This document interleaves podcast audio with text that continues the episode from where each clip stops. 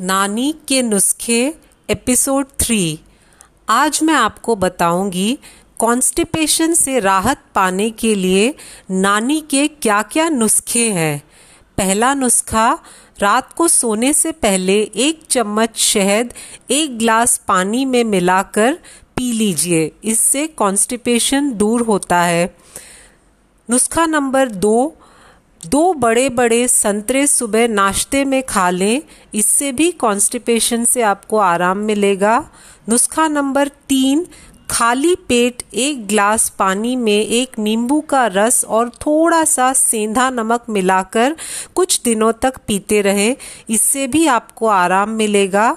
नुस्खा नंबर चार, सवेरे उठकर खाली पेट में दो एप्पल खाने से कॉन्स्टिपेशन की शिकायत दूर होती है।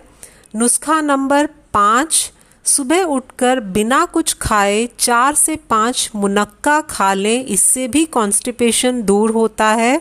और आखिरी नुस्खा, सब्ज़ी में अधिक मेथी खाएँ या मेथी के पत्तों का सेवन करें, इससे भी कॉन्स्टिपेशन से छुटकारा मिलता है।